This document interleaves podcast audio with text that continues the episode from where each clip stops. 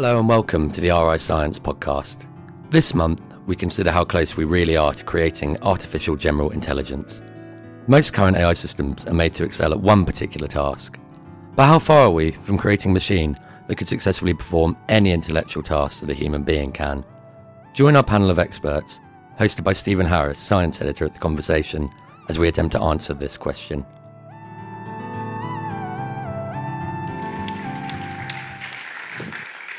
Good evening. Artificial intelligence is already all around us. Almost everyone in this room probably has a smartphone that can decipher your speech and attempt to answer almost any question you can think of. A I is driving cars, diagnosing diseases, choosing who's suitable for jobs, and spotting potential criminals. It can also beat the best human players at some of our hardest games. And yet, no single A I is anywhere near as intelligent as a human when it comes to our full range of adaptable, spontaneous, and creative abilities. Yet. Some of the world's most prominent thinkers of recent years, from physicist Stephen Hawking to most recently the environmentalist James Lovelock, have warned that we need to be prepared for the day when the machines become smarter than us.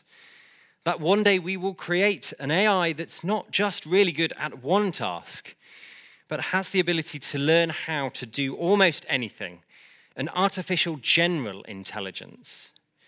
But how soon will this A G I become reality? Are we talking years, decades, or centuries? Do we yet have any idea how we might create it? What might it actually look like when it arrives? And should we be worried that a machine that's smarter than us will inevitably harm us? To offer some thoughts, if not definitive answers, on these questions and more, I'm joined by a panel of experts this evening who are not just predicting the future of A I, but are working to shape it. Adam Stanton, who is a lecturer in evolutionary robotics and artificial life at Keele University. Raya Hadsel is a senior research scientist at Google DeepMind. Dame Wendy Hall is Regius Professor of Computer Science at the University of Southampton, where her research has focused primarily on the emergent field of web science. And finally, Bradley Love is a Professor of Cognitive and Decision Sciences and leader of the wonderfully named Love Lab at University College London. So I thought what might be really useful is if I start by asking the panel, what is A G I? An A I that can Uh, complete not just a single task, but many tasks in a similar way that a human might be able to. That's perhaps one definition. I want to see if the panel here have any others. Well, I suppose uh, when it comes to A G I, I think that my view is definitely focused on the on the generality rather than on the, the intelligence aspect of it. And I see uh, kind of general intelligent behaviour as something that not just humans do, but all animals do. Um, So I think that whenever we, you know, in, and maybe even plants as well to some extent, but we have uh, in the natural world this this this this huge uh, uh, diversity of behaviour and capability um, that animals exhibit in order to get on with their lives and to live in the world. And they solve a, a, a huge range of different problems under all different kinds of uh, uncertain conditions, slightly different changes in the world.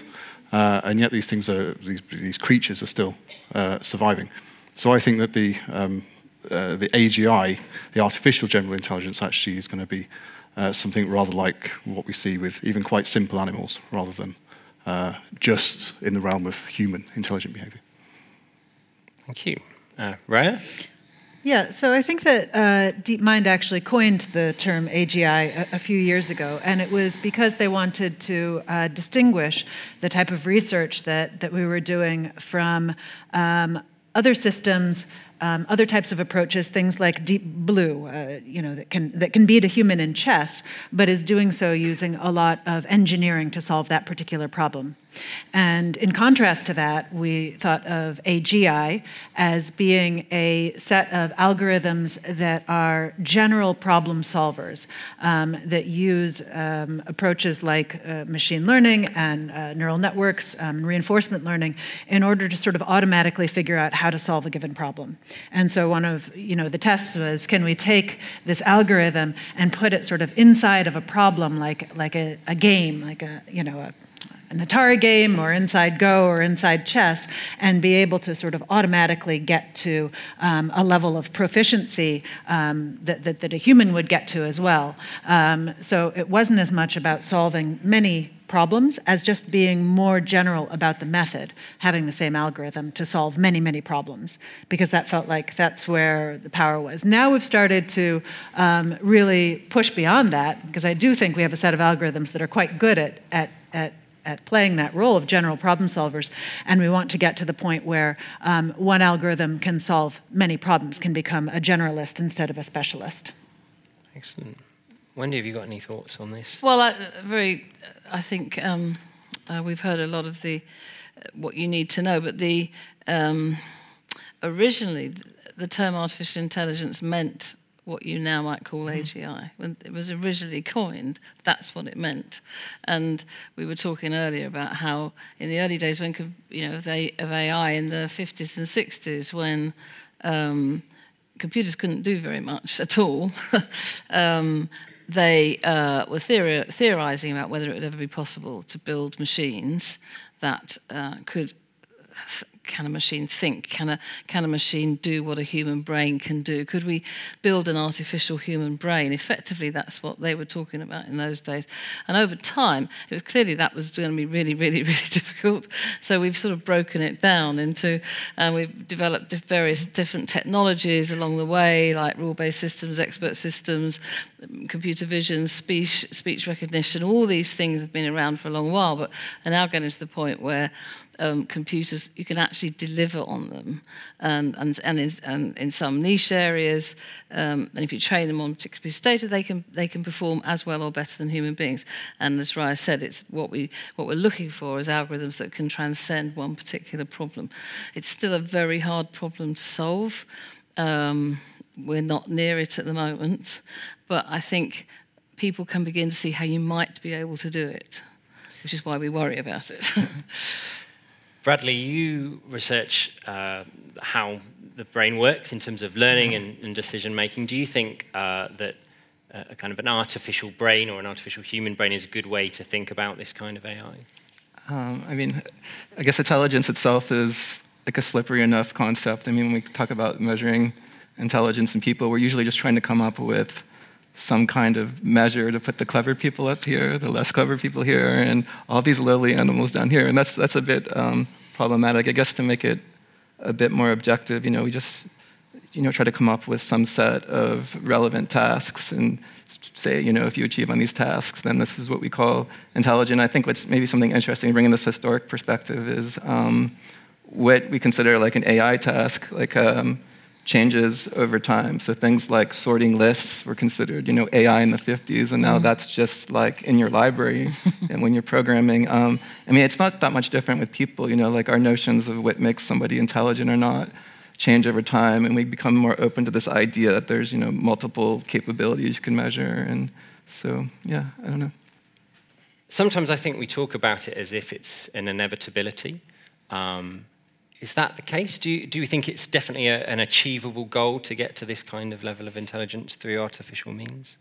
Yeah, I think it's definitely something we should aim for uh, scientifically. You know, it's there are there are other more sci-fi things that I think that are possibly less likely. You know, at least there's an existence proof for for general intelligence of some sort. There's no existence proof for faster than light space travel and that kind of thing. But here we are as intelligent beings, kind of being intelligent. So it's clearly possible. So you know whether what the timescale of that is going to be is a different question, but I think uh, we're not uh, silly to try to aim for that. Right, when's DeepMind going to develop A G I? um, I mean, I, I, I don't think that there's A G I and that that's going to be a line in the sand and that we know when, we, when, when we're there. Uh, I mean, we have algorithms that can learn to play games and do things um, you know, better better than a human can or better than animals can in, in some cases, uh, but they're not general yet, and I don't think that that's going to come anytime soon. I don't think that we're going to get to human level of um, ability across, you know, across the domain, speech and um, and action and movement and, um, and, and thoughts and planning and all of these different things. That's not going to come together in an artificial system, but I, I don't actually think that that's really the goal of, of DeepMind, um, or of a lot of cases. We're trying to come up with technologies that can solve problems that we can't solve. Um, and that doesn't necessarily mean that we want a, a human intelligence. We want something that is a powerful problem solver um, in order to, you know, work on climate change or financial inequity or things like this. Um, that, that's not a human, those are the things that we can't solve. That's why we want A G Is to solve those things. So in some ways it's still not quite as intelligent as a human in some ways, but a lot more intelligent in other ways. Right. I mean, a calculator is more intelligent yeah. than I am in one particular dimension, right? Um, a dishwasher is a better dishwasher than I am at, at some level in that dimension. Um, and so, I mean, I think that we need um, machines that are better at us at the really hard problems that we, we don't have those machines yet. We don't have those programs yet, um, so that we can solve the things that we still haven't solved that are really important to us.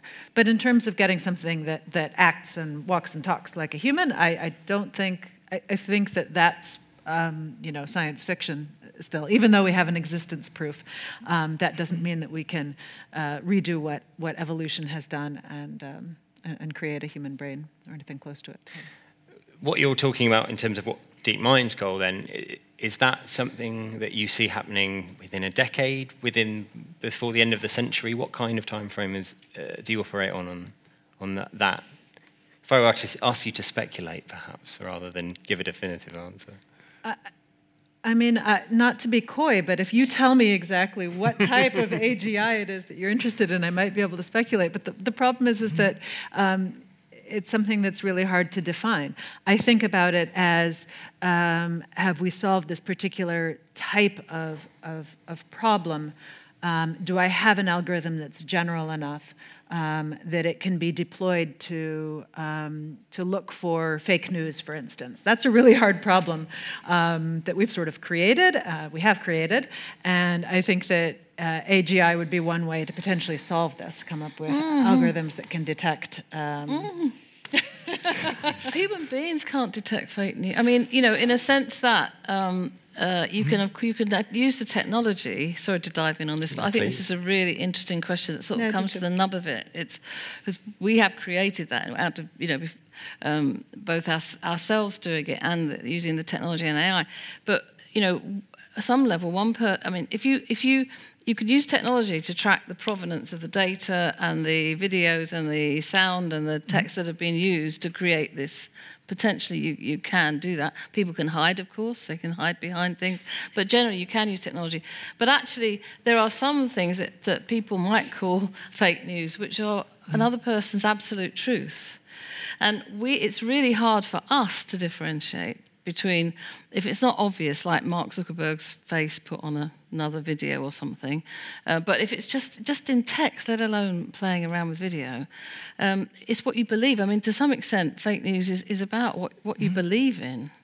Um, if you believe the world is flat, and someone tells you it's round, well, you would say that's fake news. A lot of religions are based on this, right? It's faith that things happen that people believe in. Um, and, uh, phew, heavens above, I come reading the Bible. There's a lot of people that said that was all fake news back in two thousand years ago, right? um, uh, you know, this is not a new concept, and I think that... Um, so I, it is actually a really... I think it's a really interesting one to discuss, because there is a philosophical question about could a machine do actually, you, how much fake news could a machine discover, and how much has a human got to be in the loop to decide whether that is fake news or not, and, or if it's um, uh, somebody trying to disseminate information. Oh, like the um, oh the measles stuff, right? You know the the the. Um, uh, Anti-vaxxers. And, uh, yeah. the, the, the not having the, not the having increasing them. Number of people not yeah, taking because, a measles yeah. vaccine because of Although what they've the read about it. Although the scientific evidence is pointing one way, and there's a group of people that are uh, believing something else. How's, how's a machine going to get involved in that debate? It's really complicated and sophisticated about why people, uh, particular groups of people, and believe this uh, what we as scientists might all call fake news. So um, I, I think it's just a fabulous one to discuss. In terms of, um, I also want to sort of pick Andy up a bit. You said it's not silly to go for it, but there are people who think it's dangerous to go for it. I mean, yes, we are the the we have an existence of. But what Stephen Hawking's and then James Lovelock's book of last week, which I haven't read, I've only read about, um, are arguing that if machines can uh, ha- develop what we might call today a general intelligence, then they will out they will evolve faster than us. So that's the end of the human race, because as biological beings, we evolve much. So this is what Stephen Hawking's point. I'm just not saying I believe it one way yeah. or the other. I mean, because we live it's... in a world now where the smart people run everything. And I mean, if you look back, I was just thinking while we were talking about yeah. our our ancestors, yeah. um, as they walked out of the jungles, and all they were interested in was uh, food, sex... Um, yeah. survival, mm-hmm. right? They used to hit, you know, they'd hit you with a club to get the food off you. I mean, that's what they did, right? But you would call them more intelligent than, I mean, there's levels, you were talking about mm-hmm. this earlier, mm-hmm. there are levels of intelligence, mm-hmm. and what we mean by intelligence mm-hmm. has changed. Mm-hmm. So, uh, sorry. Just to, just to pick you up on, on um, that, we, you mentioned before about the kind of the, um, how the concept of A I has changed, and what a long time ago uh, was initially thought of as A I is what we're now talking about. And in between, we've now got this A I that is more about very specific well, talk- tasks. So it's it's taken us to get to this point. Yeah, just to get to that. Yeah, because we had to break the problem down because yeah. it was too, far too complicated. But so when we talk to, about A I today, mm. we really mean machine learning, deep learning. Right. That's what we... So what, can I just ask for my benefit, for everyone's benefit, what do we mean by deep learning especially? That's a term I hear Ooh. increasingly. Perhaps That's might be one for you. Right? what, what, what is deep learning? Raya's the expert.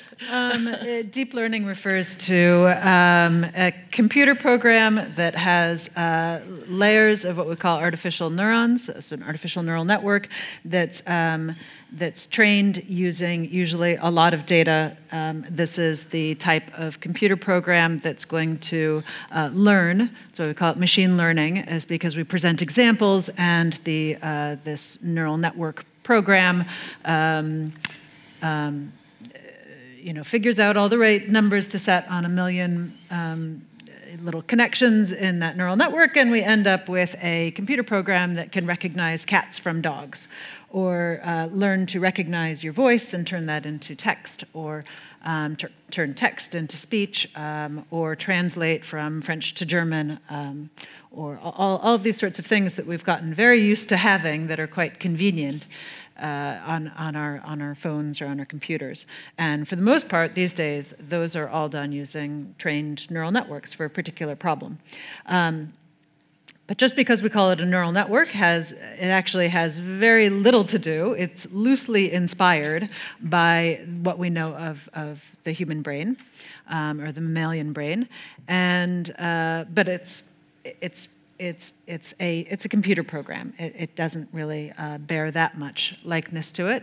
Um, But it can be trained using a lot of data, and that makes it able to represent these very complex functions of what makes an image an image of a cat versus a dog. And are there any deep learning programs at the moment that can be applied to lots of different tasks within perhaps a set sphere of types of task, or are they very specific still?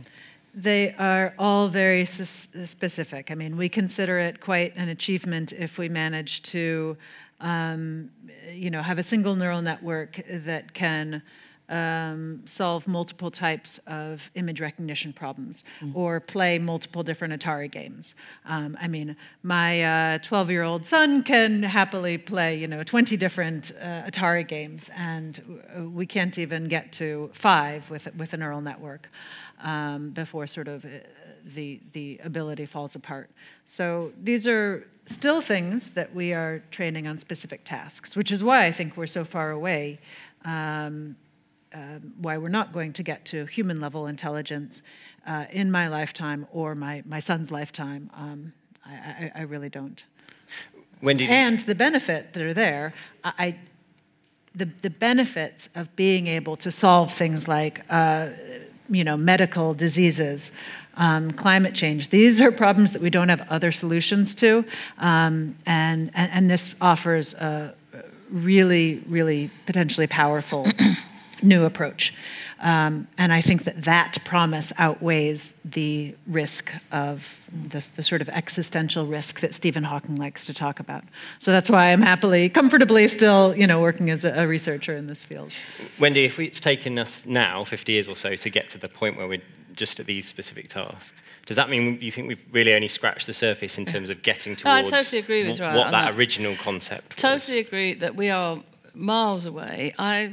I don't know about her son's generation. I would definitely, our generation are not going to see this. But I think what we are seeing is that, uh, and, and these are the things we want to harness for the good, this amazing technology for machines to um, interpret data in ways that we can't, in order to solve problems that we can't, in order to give us benefits in health, transport, energy, all, you know, all the um, subjects that are education, so many things that um, it can benefit us.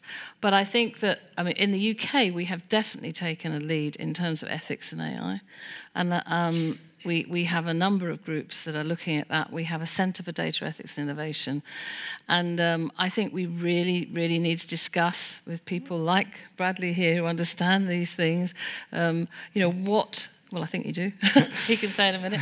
Um, uh, you know, how are we going to approach? Because we can see a way, even if we can't see... Um, that we, we aren't in, in our lifetimes going to build general A I, A G I, um, we can see A I that could harm people, right?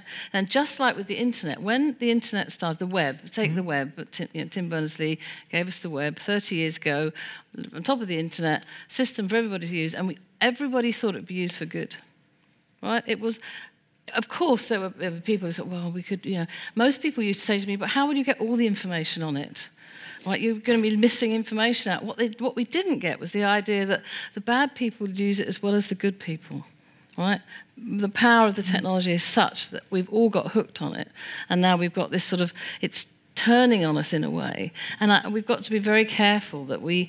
A I is, is such a powerful... potentially powerful technology, we have to work out um, some ethical values. Ethical values, is that right? We have to work out a regulatory system as to how companies use it, how governments use it, how they use our data. Um, and that's really important that we start that now, while still building the systems that we want to benefit from. Yeah. Brad, the, the neural networks that we've got, mm-hmm. uh, loosely inspired mm-hmm. by the brain, do you think that the human brain is a good model for creating these yeah, types um, of a, uh, general A I? I guess using Raya's example, like you wouldn't want to like copy how the human brain like estimates numerical magnitudes, right? Because people aren't very good at arithmetic, right? Uh, so that's all. But of course, like we're better at some things than existing machines. So.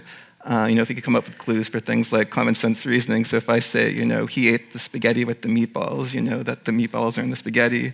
If I say he ate the spaghetti with the fork, you know, he's not eating a fork, you know, it's he's using it as an instrument. And if I say he ate the spaghetti with the children, you know, not shoveling children, like, whip the spaghetti down. So those kind of things, they're not, like, out of the reach of, like, machine systems, but, you know, there's probably like lessons we could take from people, how they represent information and how they combine constraints together.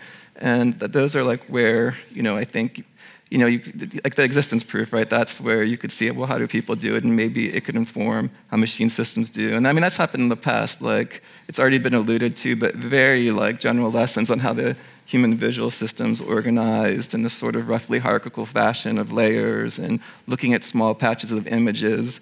Like, that is really, like, what inspired um, all these models now that could, like, recognize your photos, you know, sitting on your computer and say, that's a cat, that's a dog, that's a moped. And it's really coming back the other way. So it's not like um, it's just, oh, we could take from the brain, from psychology, from neuroscience. These machine systems actually end up being decent models of the brain, too. So, like, if you look at just, like, patterns of activity in these models, they roughly align with, like, patterns of activity you get in the human Uh, visual system as you like traverse layers in the brain. And that's really interesting because those models are engineering models, right? They're not designed to account for any like biological detail, but just the constraints of the task of being trained on all this information, just like how evolution's trained us on all this information, all these tasks, how we've been exposed since we've been born to all these visual images. Like there's some like common constraints where it's like, it's it's funny because even these machine systems sometimes are mirroring how people do things at a very functional, abstract level. Um, Adam, should we be looking to evolution for an idea of how we might create this kind of A G I? Uh, yeah, I think we we absolutely should be looking to. I mean, the way a lot of these things uh, are, are working in, in in the abstract in terms of machine learning actually. Uh, in some sense, could be cast as evolutionary systems. There's, a, there's an exploration, there's a uh, there's an exploitation of what's found, um, and I think uh, evolution allows us to provide a kind of set of of potential ingredients, potential useful modules, a potential useful functionality into some kind of milieu. And that set could come from our imagination, or it could come from science and what we found out about the brain and all these other things. You know, maybe here's this particular type of neural circuit which seems to be everywhere in, in, in biology. Make, maybe we should make it possible for some kind of artificial evolution in some artificial environment to be able to use a similar thing. You know, and we, and if we get the ingredients of that right, if we if we can characterize the important aspects of uh, of the world of biological organisms. Um, we might be able to set an artificial evolutionary process off on a path uh, which is leading towards some kind of general adaptable behavior amongst artificial organisms and ultimately lead to perhaps the kind of step changes in development that we can see not too long ago in our own evolutionary history that's led to to big brains and the kind of problem solving that, that humans can do. So that's, you know, that's, that's, that's really my perspective and where I come from in my work is to is to start small and start complete, uh, and to do that to use evolution to get to that point and then and then carry on. Does that sound like a good plan for you, Raya? Start small um, and build up. You can uh, disagree. It's well, I mean, I, I think that the the um, back and forth between um, cognitive science and neuroscience and psychology, and then computer science has been has been really exciting. That's actually the reason why I decided to join uh, DeepMind. Um, was because they have a, a neuroscience group. It's very unusual to have a, a, a research um, lab that's got um, a, a deep learning group, uh, a reinforcement learning group, and a neuroscience group. Um, and, and I thought that that was just a really exciting combination. Um, one of the, the projects that I worked on was taking inspiration from neuroscience to work on navigation of um, agents in artificial environments, um, na- navigation of these, um, these these these programs learning to solve mazes. And what we found then inside of this artificial neural network was something that resembles very, very closely uh, grid cells and place cells, which we know are in um, the mammalian brain and that help with uh, this discovered in, in rats and mice and Uh, presumably exist in humans as well. And and so sort of to give that confirmation back, uh, we took inspiration from neuroscience, we developed this line of, of research and experiments, and then we sort of, um, you know, opened up these these um, these computer programs and said, how are these neurons uh, responding to their environment? And oh, they have the same patterns, they have the same activation patterns in the environment as um, as what we see in rats and have been uh, observing for the last um, ten, twenty years uh, through neuroscience. So it's really nice to have that back and forth. And that's what motivates my research a lot, as much as the problem solving, solve the world's big problems side of it. It's also understanding our intelligence. It's just uh, really exciting to be able to be a part of that using computer programs.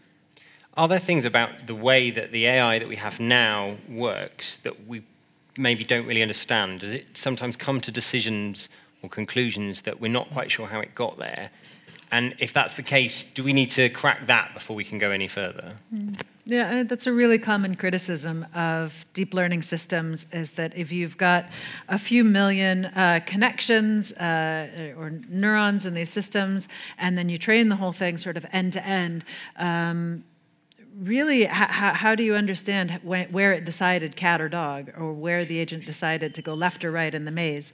Um, but these things are all, they, they come with time. We sort of have other methods for diagnostics, for understanding um, where the attention of the A I was when it made that decision, things like this. It's not quite as nice as having a mathematical, you know, proof of what exactly is going on, but I think that um, um, we're developing the interpretability and analysis of neural networks as as they're needed. You know, as we go into areas like medical diagnosis, obviously that's incredibly important to be able to, we're not just satisfied with a, a neural network that, you know, spits out an answer. We want to know why it ha- had that answer. So this is an important field, but I don't think it should stop us. Um, yeah, that seems re- really important. I mean, you...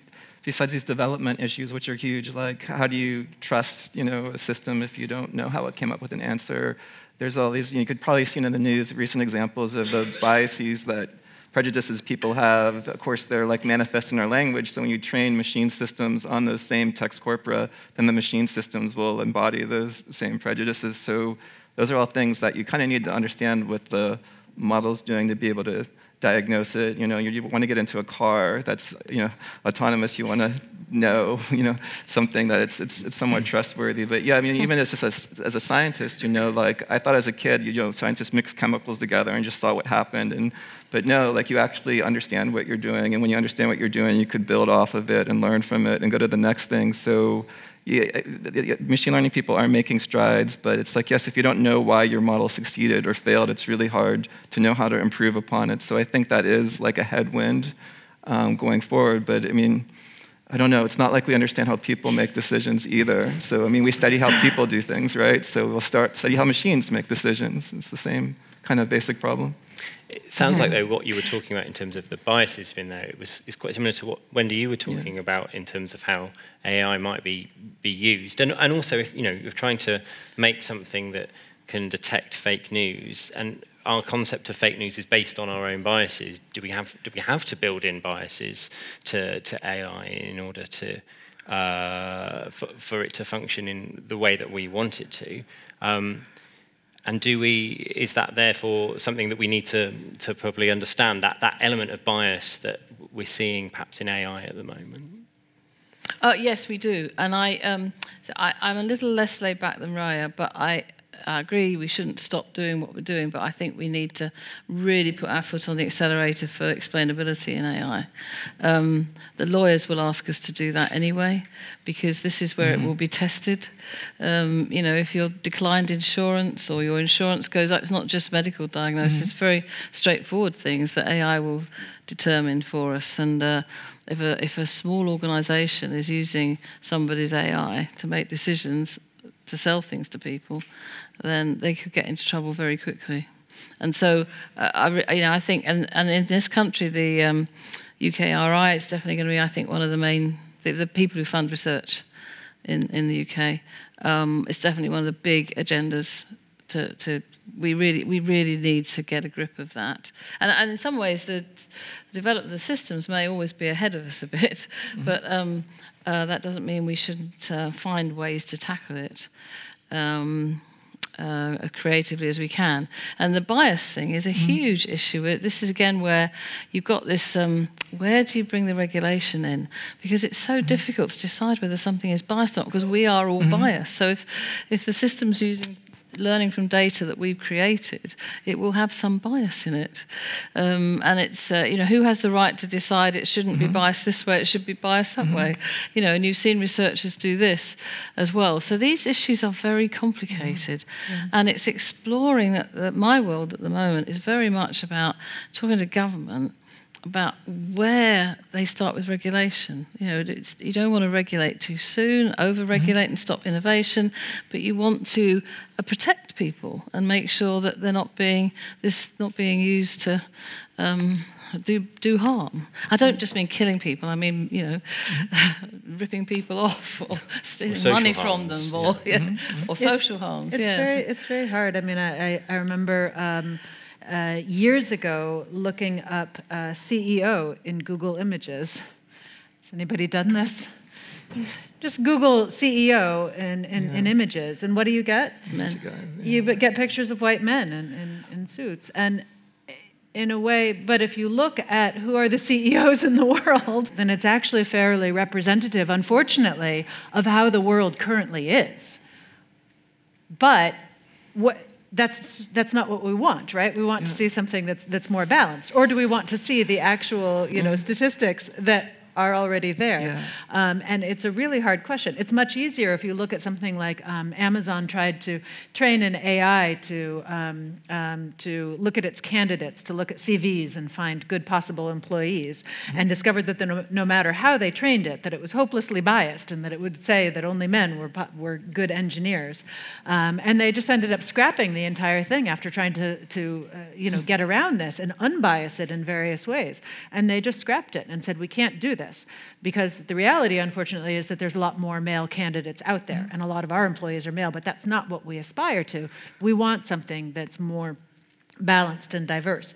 Um, but Google Images is maybe just trying to represent the, you know, the, the world as it is, in which case it's more accurate. So it, it's so many hard problems. Yeah, I, I think it's even a bit worse. So it's not just a question of, oh, the world's not fair and we don't want systems that reflect back an unfair world. Like, a lot of work suggests that the these systems actually, like, strengthen these biases. So it makes sense if you're, like, if you could interpret a word one way or another way by a computer system and it's sixty forty, you're going to take the sixty, right? Because you're more likely to be wrong. So, like, if it thinks, oh, should I show, you know, white males or this, this, it's sixty forty, it's going to take the sixty. So it actually, in some sense, these systems actually don't even reflect the world. It could even make the biases stronger. So it could not even be representative of a world we might not be proud of. It could actually be, like, a, a stronger, you know, version, mm. even more biased than the world actually is, you know, just by the way the models are fit. You know, they want to get the answer right more often than not. This has happened in natural language processing, yeah. when you give when you give a yeah. system text from a newspaper or something. Yeah. It will grow the bias. Yeah, yeah, it grows the bias. So it's not, it doesn't just lock in the current world, it actually makes can make it worse. Mm.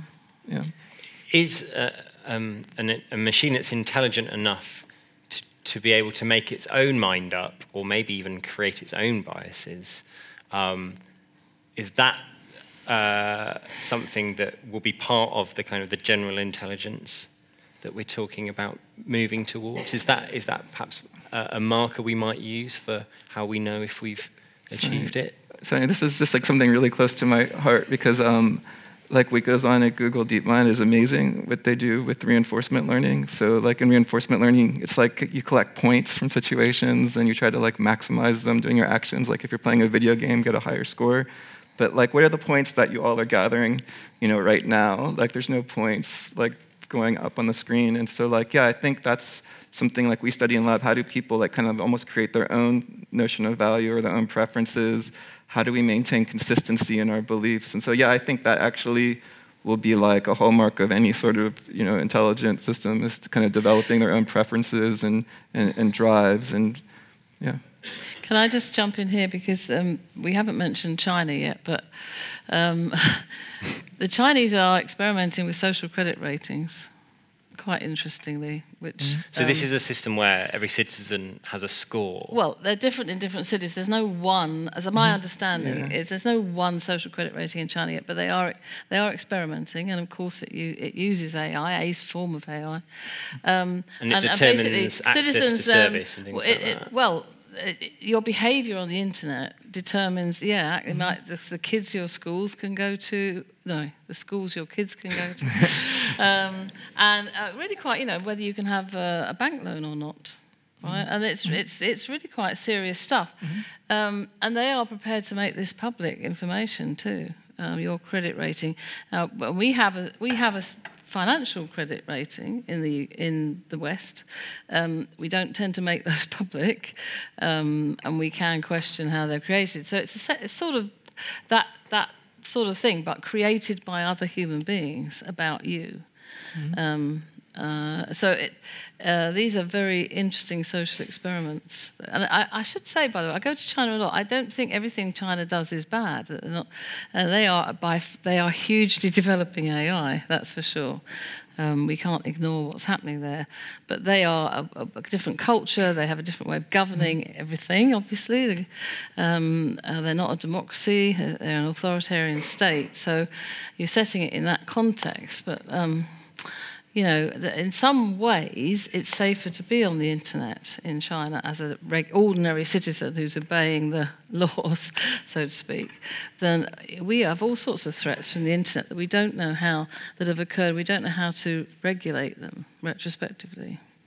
Um, and A I will just make, you know, A I this being done by machines will make matters exacerbate all that, I think. Um, I'm interested in what's the next kind of horizon or stepping stone on this path towards a more general uh, A I. Um, where are we going more in the, in the, in the more short term? Adam, what do you think?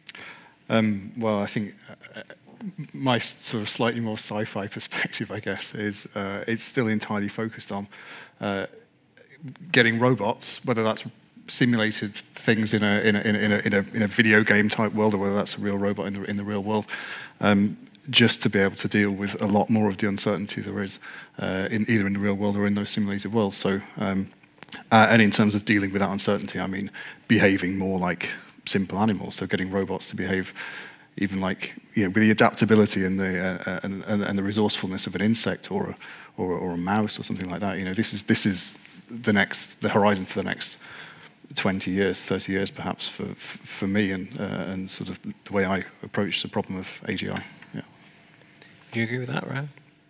Yeah, I mean, my, my research is probably much closer to yours than um, um, the others here. And and I think that uh, for, for me, one of the research horizons is understanding how to have uh, programs, um, Ro- robots or simulations and games that can keep learning over sort of a lifetime, that can learn as we do. We don't we don't learn from a whole bunch of a data set, you know, all compressed and learn the whole thing. We don't take all of our, our you know, science books and stack them all up and learn it all at the same time.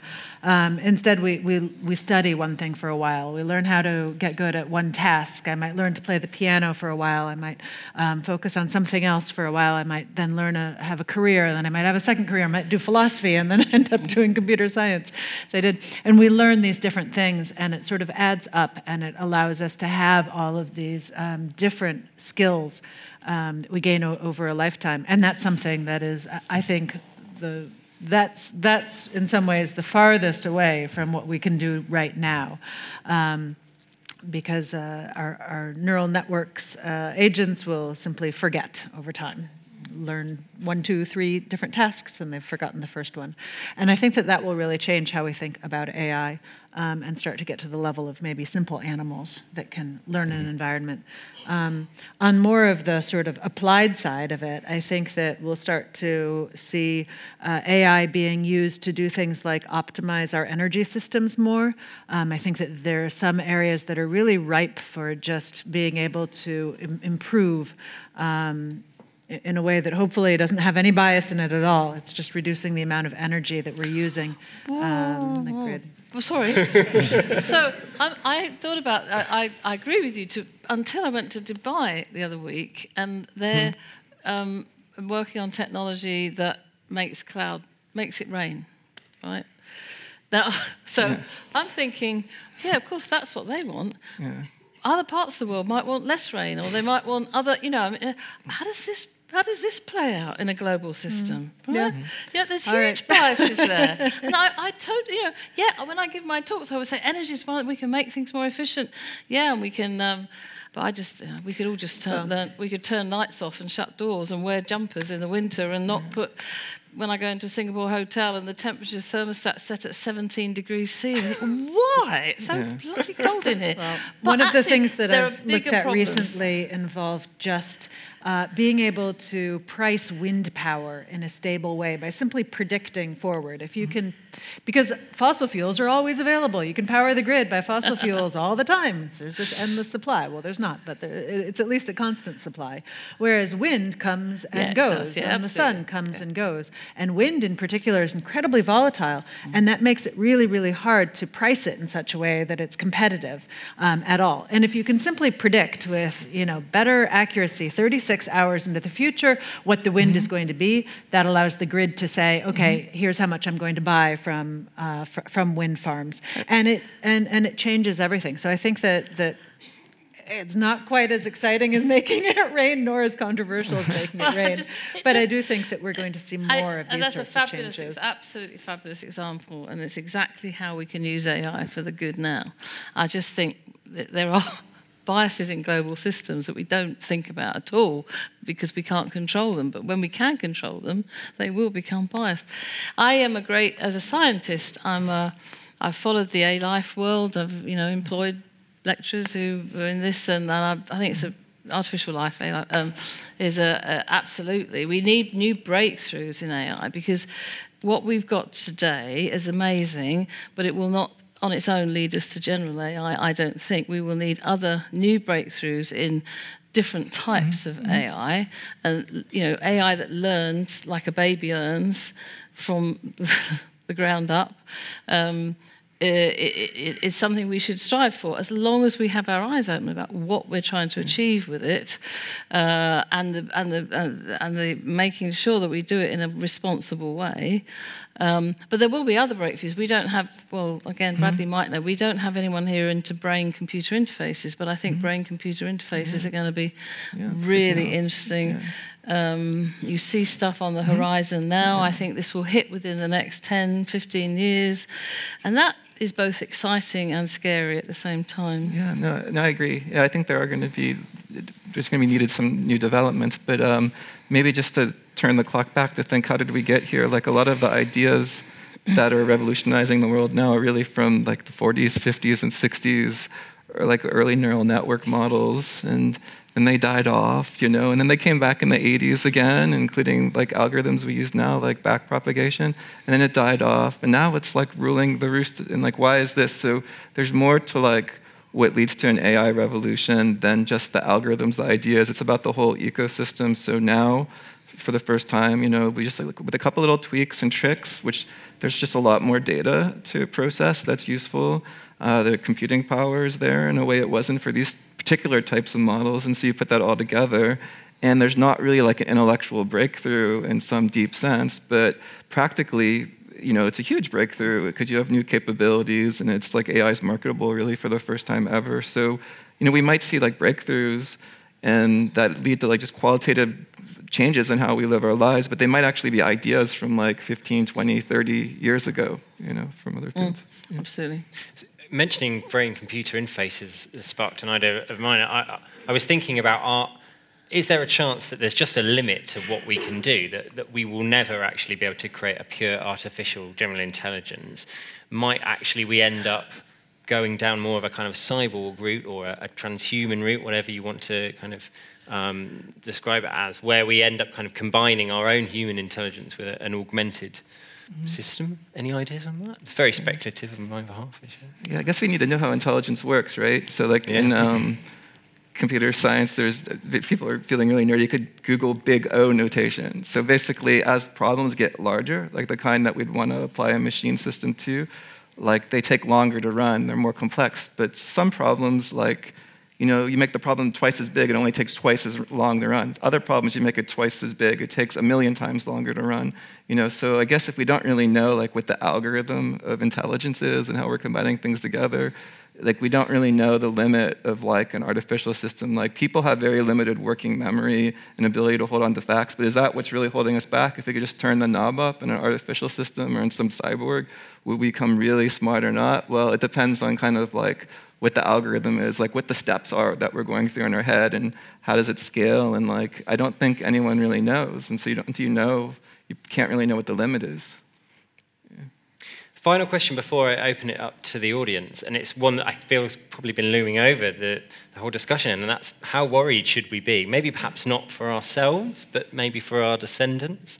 Um, you know, we've talked a lot about how technology can have biases built in and how it, it can be used for bad, but also be used for good. But what if we get to a point where it's the technology itself is what we might term bad?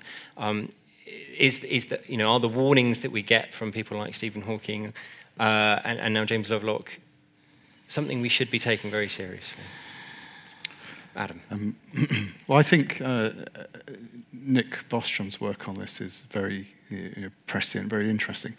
Um, and this idea that ultimately you could you could you could have a uh, an intelligence which was feeding off itself and getting more and more until you have this kind of intelligence explosion and you have this super intelligence. Uh, and I th- I think that Nick Bostrom kind of argues that that if we pursue this route is somehow inevitable, um, which may or may not be true. Um, but I love his idea of uh, having, if that is the case, having a controlled detonation of, of A I. So uh, we kind of work up um, very carefully to this to, the, to, to, to this point where we let it go, but we're kind of confident at that point when we do detonate it, it's going to go uh, in the right direction for us. And in the right direction is uh, presumably having encoded within it somehow the, the values that human beings think are important, and uh, and you know, kind of a, a respect for nature and living things as well. And I think that's that's, that's certainly my perspective on it. So if, as I work uh, in artificial evolution, doing incredibly simple things, you know, a million miles away from any of this this stuff that we're talking about, but perhaps from my perspective, the start of it, um, you know, at the back of my head, I'm thinking, well, how can I Uh, encourage these developing species of artificial intelligence things in my computer simulations? How can I encourage them to be uh, more like uh, living systems? And I think that, that the idea of um, biophilia is really exciting and, and beautiful. And biophilia is the sense that we all, I think, feel uh, of love towards the natural world and kind of caring towards other, other creatures and plants, animals, and all those kind of things.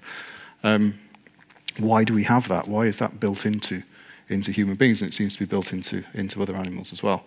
So I think um, a, a really sort of lovely direction to take in terms of this this, this controlled detonation is to ensure that uh, any A I that we do any A I that we do manage to produce uh, has this aspect to its to its to its psychology. I'm glad you've given us that that rosy picture, because I have to say, controlled detonation of A I. I was just picturing plot the sci-fi film where everything goes wrong. Sure. Um, how how worried should we be uh, in the long term? Um, I think that I mean you. I, I've I've. I've been asked, you know, should we be worried about an existential threat, about the dystopian future? I've also been asked, um, what is our utopian future? I mean, I think that one can get very hyperbolic about this um, easily. I think that, honestly, our energies are better spent focusing on, yes, ethics and safety um, issues now, and Um, policy making and things like that to control the, the dangers that we see now. Like I said, there's there's a lot of benefits that can come from problem-solving tools. I think that we owe it to our world to to pursue those. Um, and and with that comes the danger of exacerbating bias or um, um, weapons, you know, uh, autonomous weapons. You don't need that much advanced technology in order to, to build things that are pretty scary. The human race has done a pretty good job of dealing with all sorts of threats all along the way for a long time now. I think that we're going to keep on dealing with this. Mm. Um, we do have, um, you know, I'm not I'm not being complacent or blind to this. Um, You know, at, at, at DeepMind, we feel strongly enough about this that we have an A I safety research group. We also have the DeepMind ethics and policy group, um, that, and, and this is this is their daily uh, job to think about these things. So it's important, but let's think about the threats that are here uh, now and in the near future, rather than thinking about the hyperbolic uh, utopia or dystopia um, of, of the future. Wendy, I heard murmurs of agreement. So. Yeah, absolutely. I, I, I, not all companies are going to behave as well as DeepMind. Yeah. Um, and do you remember when Google had "Do No Harm" on the front of the? Uh, they, that isn't there anymore. Um, and, I, and I think sometimes hap- things happen.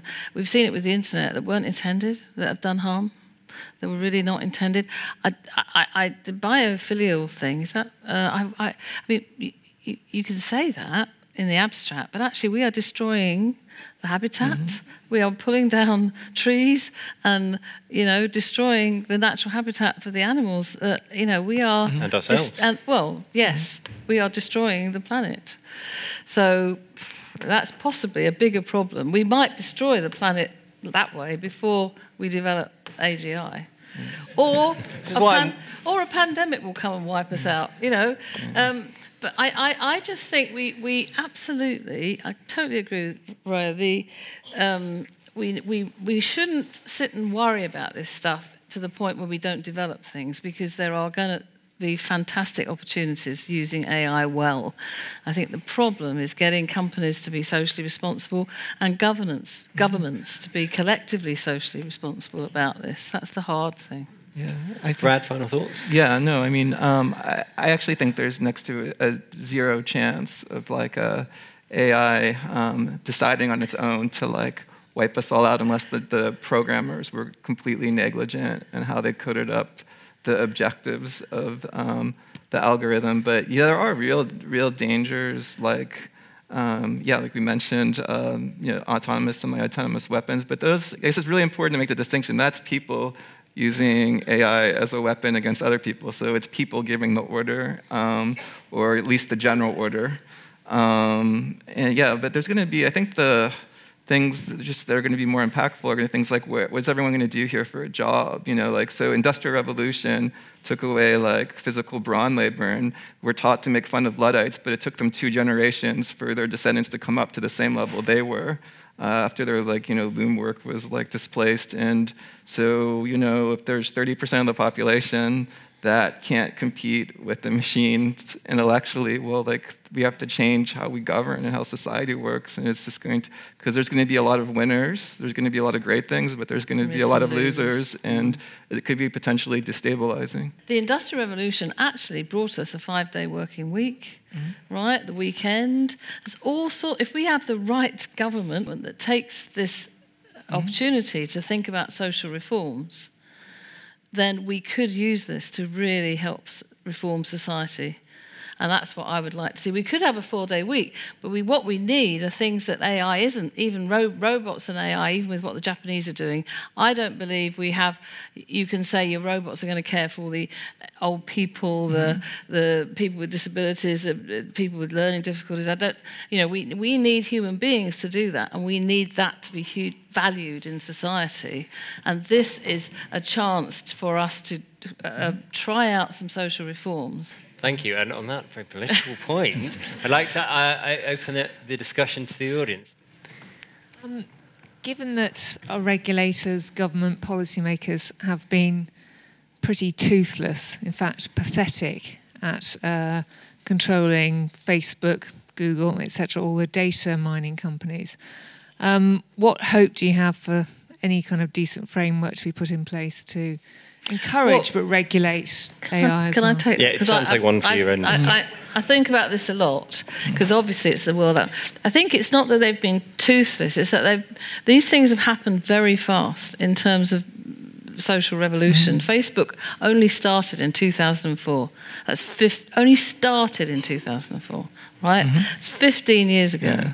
It's nothing. And what, how that how that's developed. And this, again, we were talking um, beforehand about the terms and conditions mm-hmm. that you have to sign before you go onto any app or website, and nobody ever reads them. Well, they're only doing things that we said they could do with our data, and we keep on giving them data because we get a return on our investment. We like it. You know, mm-hmm. no, it's not technologists that have created the internet. It's actually us, the people, mm-hmm. putting our stuff there. And um, the, This this has grown very rapidly. I mean, the companies, you know, they, they've only very recently become on the stock market, and they, they've grown to be bigger than their G, mm. the G D P yeah. of most nations almost. And and I don't think any government could have really could have dealt with that. And the idea that we're going to just we're going to be able to tax them is a pipe dream, really. Mm. Um, and uh, you know, this this this is a, a big dilemma. Because um, I, in another world, I write about how the internet is fragmenting along geopolitical lines, and one of the reasons for this is all the different pressures. And you've got all those companies in, in one state in the U S or in China. That's where the big companies are. And um, when I was in India, I gave a talk about the internet splitting up, and we might, because of this, there might be, we might get digital trade barriers in the future because of the way the internet is is evolving. Um, and they said, "Oh, great! That means we can charge Google before or Facebook yeah. or Amazon, you know, at the at the border, right?"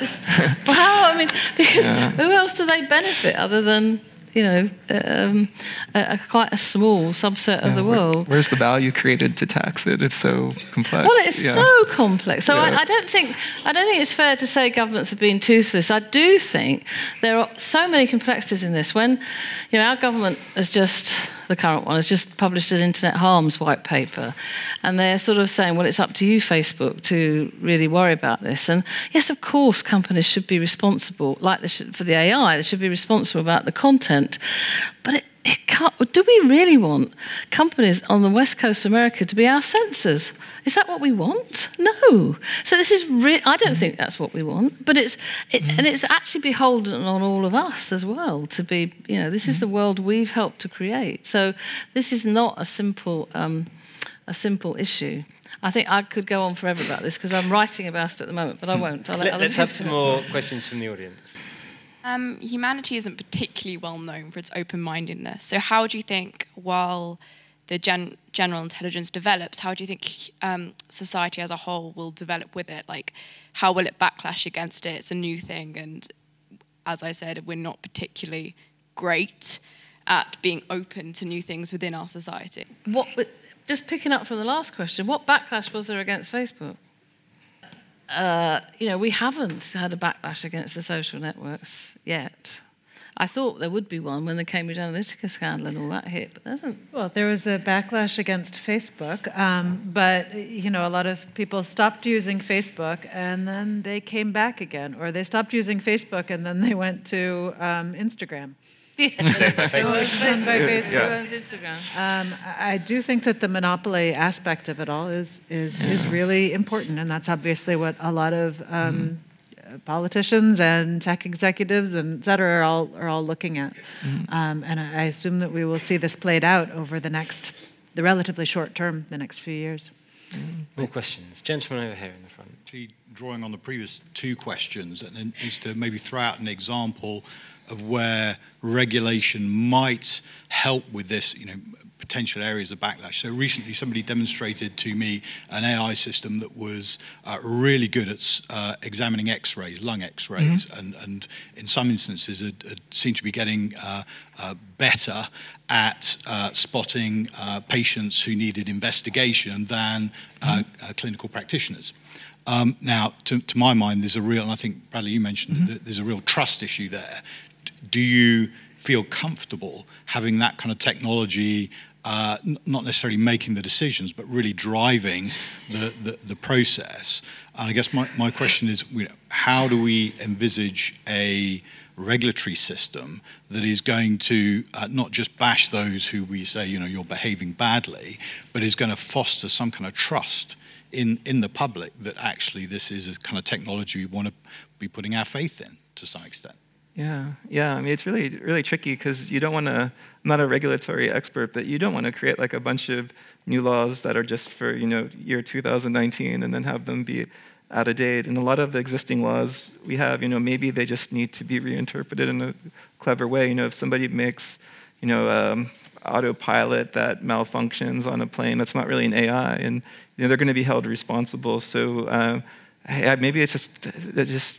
I mean, I guess it just has to be clear, who do you hold responsible? Like, do you hold responsible, like, who you rented the car from? If, you know, if it's semi-autonomous, who developed it? I mean, I guess, um, yeah, I mean, your other question about, like, how, how do you trust these things? I mean, I guess I always kind of fall back on, like, do you really know how your radiologist is deciding? And as a real sidebar, you could actually train pigeons to, like, do a decent job with mammograms.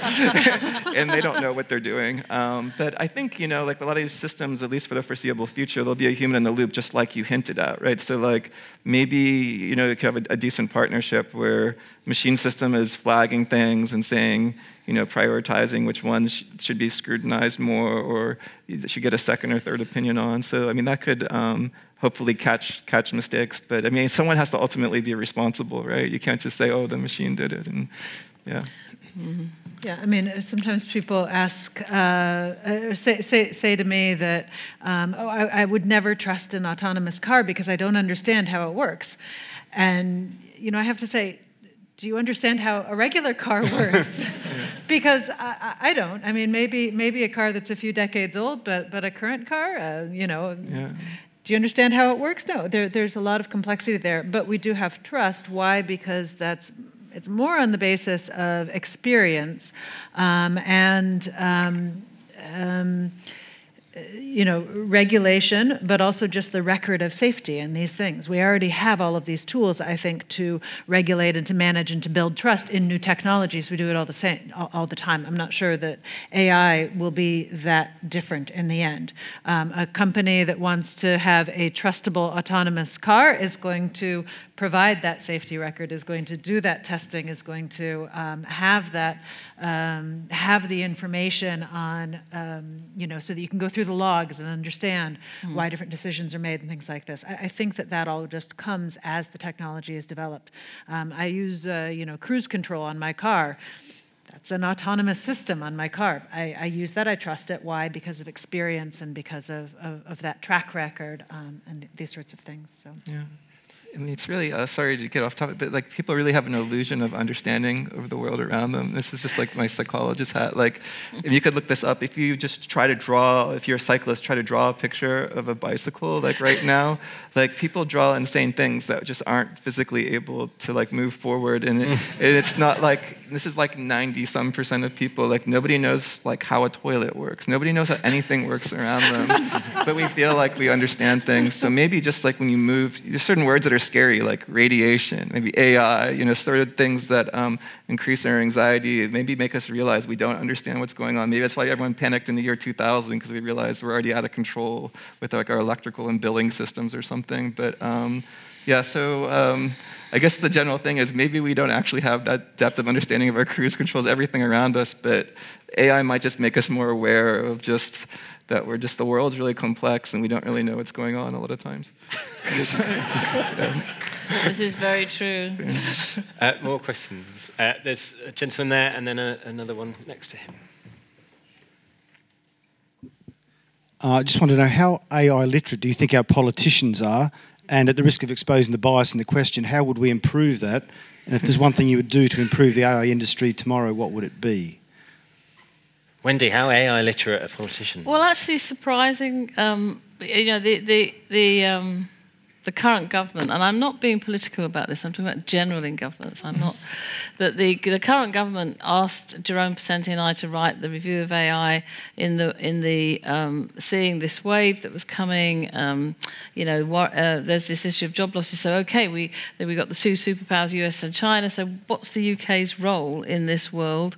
Um, Uh, going forward, uh, given that we have a fabulous legacy in the U K of A I research and research groups, going right back, of course, to we would like to claim that we invented mm-hmm. A I through Turing. We didn't invent the term, but um, uh, and, and and also fabulous uh, startup culture in the in for a country of our size, um, and a lot of those now are A I startups. So they wanted to sort of, it was how can A I help grow the the U K economy, and it became part of the industrial strategy. And I have met several ministers who um, have, have had a very good grip of what's going on, not a deep technical one, but an understanding. And and you know it did become. Um, Uh, the, we wrote the review, and then they, they created a sector deal for A I. I didn't know what a sector deal was when we started. It just means mm-hmm. it gives the, the government the means to put some money into it, and it became part of the industrial strategy. And I think we are, um, outside of U S and China, we're pretty far ahead of most other countries apart from Canada. And uh, possibly the French and the Germans, but I would put U K and Canada in terms of, I'm talking about nation states here. Yeah. Um. Next right. question. Hi. Oh. Um, so, what would you say? Um, the main barriers to like um, uh, A I, so a neural network that's um, essentially creating other neural networks, so sort of you get like an intelligence boom and like you pass a point of singularity, creating an A S I. Um, so what would you say the barriers are to that? And then if we do create like an A S I, what would you say to um, the fact that essentially you've got a neural network, which is like f- thresholds that need to be passed, which is essentially how neurons work. And then I, I know it's more unscientific and controversial, but um, sort of the idea of um, essentially because you've got these networks of firing neurons, essentially, mm. um, consciousness, the C word, quite controversial. Mm-hmm. Yeah, I mean, maybe it's something I said before. I don't think it's all about the algorithm. Like, so, I mean, if you stick a human baby on a deserted island, you know, it's not going to do really well. Um, it's like, like, you know, if we took away all our computers and all our factories, we're not going back to the moon or Mars or anywhere. So there's like, um, you know, we've done this like bootstrapping like process both across human development, but across like generations. And we've created this really complex environment for ourselves that like I think like drives us to improve and innovate. So like I think that's going to be like, in some ways it's like, like why do systems work now? They have like better training data, you know? So like maybe we just need, so part of it will be like the algorithms, and maybe they should be like brain inspired or not, but like it seems like a lot of it will be just be the complexity of like the environment that it's put in, and is there multiple agents that could like kind of share their knowledge or like create like their own culture or, you know, bootstrap something, as opposed to just like, you know, just run this algorithm and just let it go. It's probably just like a person being born, not going to get far on its own. Yeah, we, we have algorithms where we have neural networks that generate other neural networks, uh, sometimes generate other neural networks, called a field called meta-learning, um, or learning to learn. Um, and it's not a magic bullet, so it doesn't yeah. work. I mean, it does. It allows you to um, um, handle a different type of problem, but it's not like there's something magical there in having one neural network uh, sort of create the parameters for another neural network, um, or, or set the, the, the initial weights. Um, I think that unfortunately the, the, the problem of getting to intelligence is, is uh, you know, it's, it's much, much deeper than that. To even get to a very, very simple animal level of, uh, of intelligence is something that we don't really understand what that mechanism is, um, without sort of coding in hand, hand engineering specific behaviors and responses, et cetera. So, um, through having an algorithm that creates other algorithms, that doesn't actually give you uh, some sort of, of, of uh, takeoff power. I think one of the interesting things uh, that is very powerful, and I think that you guys are doing it a bit at DeepMind as well, is, is the adversar- adversarial search mm. stuff, where you where you're playing one developing intelligence off against another, I suppose you could put it like that, and they're they're both getting kind of the, the, right. the, the, competitive self-play is how self-play, a lot of yeah, our algorithms yeah. work in terms of uh, coming up with a human level, level player of StarCraft or a human mm. level player of chess or Go. So, um, uh, get, getting to that level, that's all done by, by self-play, by competition. Yeah, and that between it, agents. You know, and I, I see that in a, from a slightly different perspective. Again, from my evolutionary perspective, but you know, it's a co-evolutionary process. You've got mm. different uh, agents, different with different abilities, you know, f- competing for the same space. And that's exactly, you know, that's at least we could say that's an important part of the process again that's created intelligence in the natural world, is that we've been we've been shifting uh, our environments based on what other species are doing. Um, and I think that might be the closest we get to how we do that that ratcheting thing. Um, mm-hmm. Two, two robots fighting it out while we stand by. I mean, Adam, if you don't write sci-fi already, I think you should. There's a really scenarios. big problem with that. Yeah, it's unstable. I work with robots, and we've talked about, you know, putting uh, robots together and having a competition or a collaborative aspect to it or something. And, and um, the problem is that when robots get bruises... they don't actually get better than, you know, a few days later. Um, they do in I simulation. Mean, Uh, there you go. The real robots really don't. Um, it makes it. it I, I recently fell down half a flight of stairs and got some bruises and scratches. And a week later, I was absolutely fine. And I just went, "Oh my God, our robots can't do this. They will never um, get anywhere." Uh, I, I do think it, it, it's a problem. I mean, uh, in terms of developing uh, robotics, uh, it's very hard to get past the hardware, which is not developed for learning in the world. Mm-hmm. The hardware mm-hmm. we have, the robots that we have in the world, are developed for high precision things, mm-hmm. being yeah. robots. Mm-hmm. They're not for learning and bumping around and learning like a baby does yeah. or an animal does at all. Um, until they until they can recover from bruises, then I think uh, mm-hmm. well, it we're may definitely be we, safe. We end up with a totally different substrate for trying to implement artificial intelligence, which perhaps is wet and messy in the same way that biology is. You know, we'll t- we'll take that route to towards achieving both. Mm-hmm. Can I ask, which do you think is more likely, that the first general artificial intelligence will be built by humans or by a non-general artificial intelligence? Yeah. Anyone? I, I mean, it just seems already like when people search through for the best architecture for a simple problem in like computer vision, that it's already like a machine searching through a problem space of possible models and, and figuring out which, like optimizing for which one's best. So in like a very simple way, I guess that's like already a program finding the best program. So it already is that way, you know.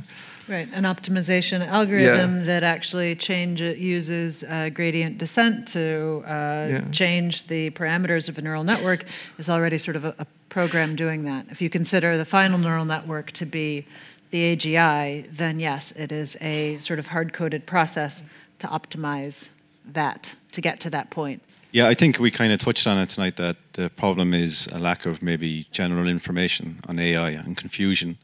Because from an industry perspective, most of our algorithms are really well divine, defined.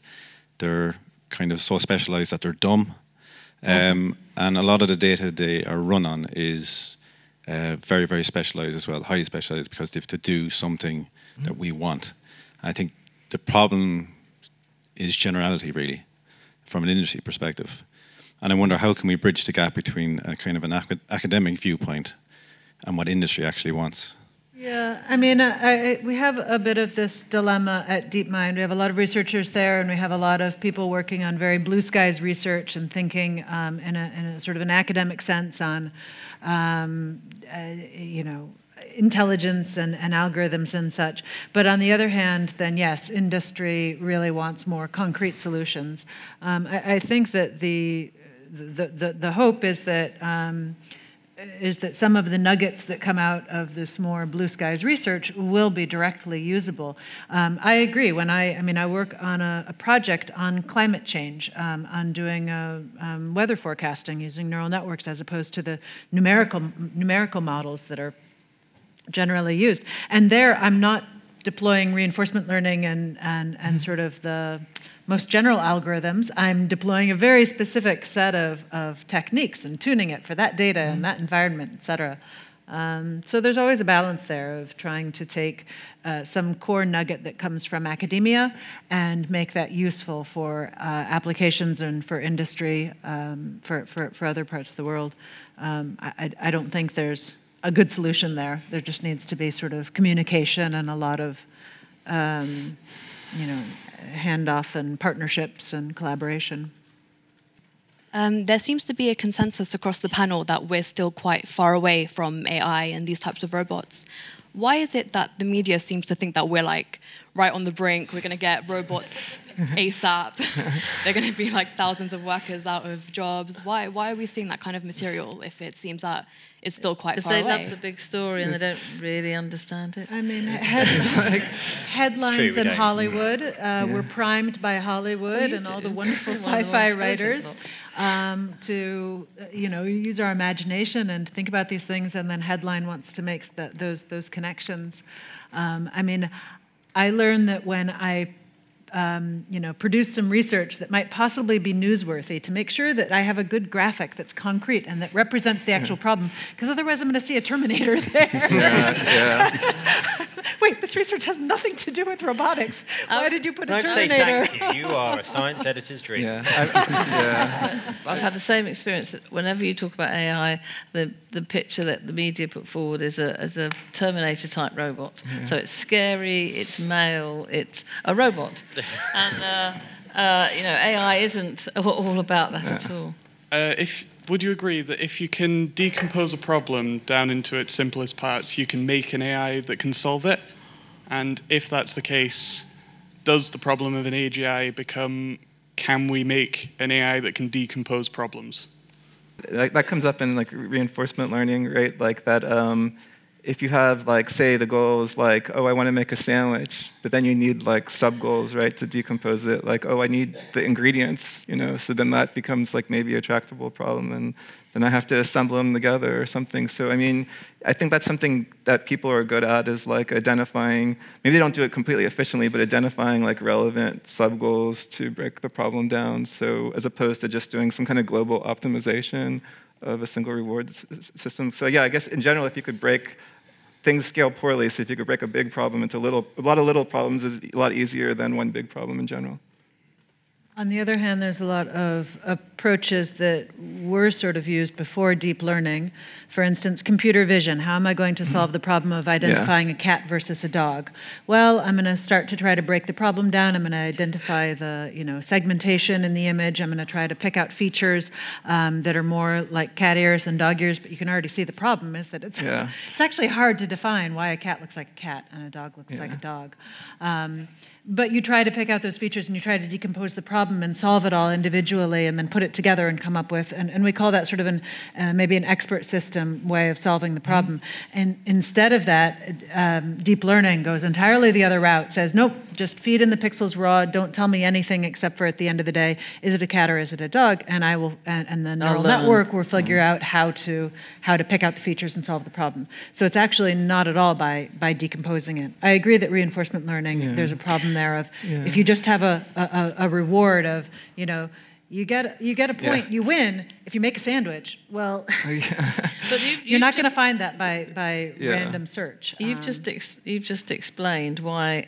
This is so unexplained. Why it's hard to get these systems to explain what, how they've made exactly. a decision. Exactly. This is why the She's power just versus a really the really good example. In, yeah. the, the black box side of mm. it is definitely there, but you well, know. I think that, even yeah, I totally agree with you that there's not like classical features in those deep learning models for vision. But I think even there, there's a kind of decomposition because even making this assumption that there's different layers, and you go through these simple layers, you're sort of like you're, you're assuming like some kind of like composition that. One layer feeds into the next layer, and it's like a way of, of breaking it down. The kind of visual features you get, like lower down, like are roughly kind of like what you know people come up with, and well, we don't come up with them. What our visual system comes up with it for us. But yeah, but it's like maybe it's like the features aren't like what you would just make up. Like some of the data like informs with the architecture, like kind of your priors for like what kind of feature space you can entertain. The data informs the features. You don't just make them up. But excellent. I'm afraid we're out of time mm-hmm. for any more questions. I know there are many more. So uh, thank you all very much for, for coming this evening uh, and for being an excellent audience. And please join me in thanking our, our panel.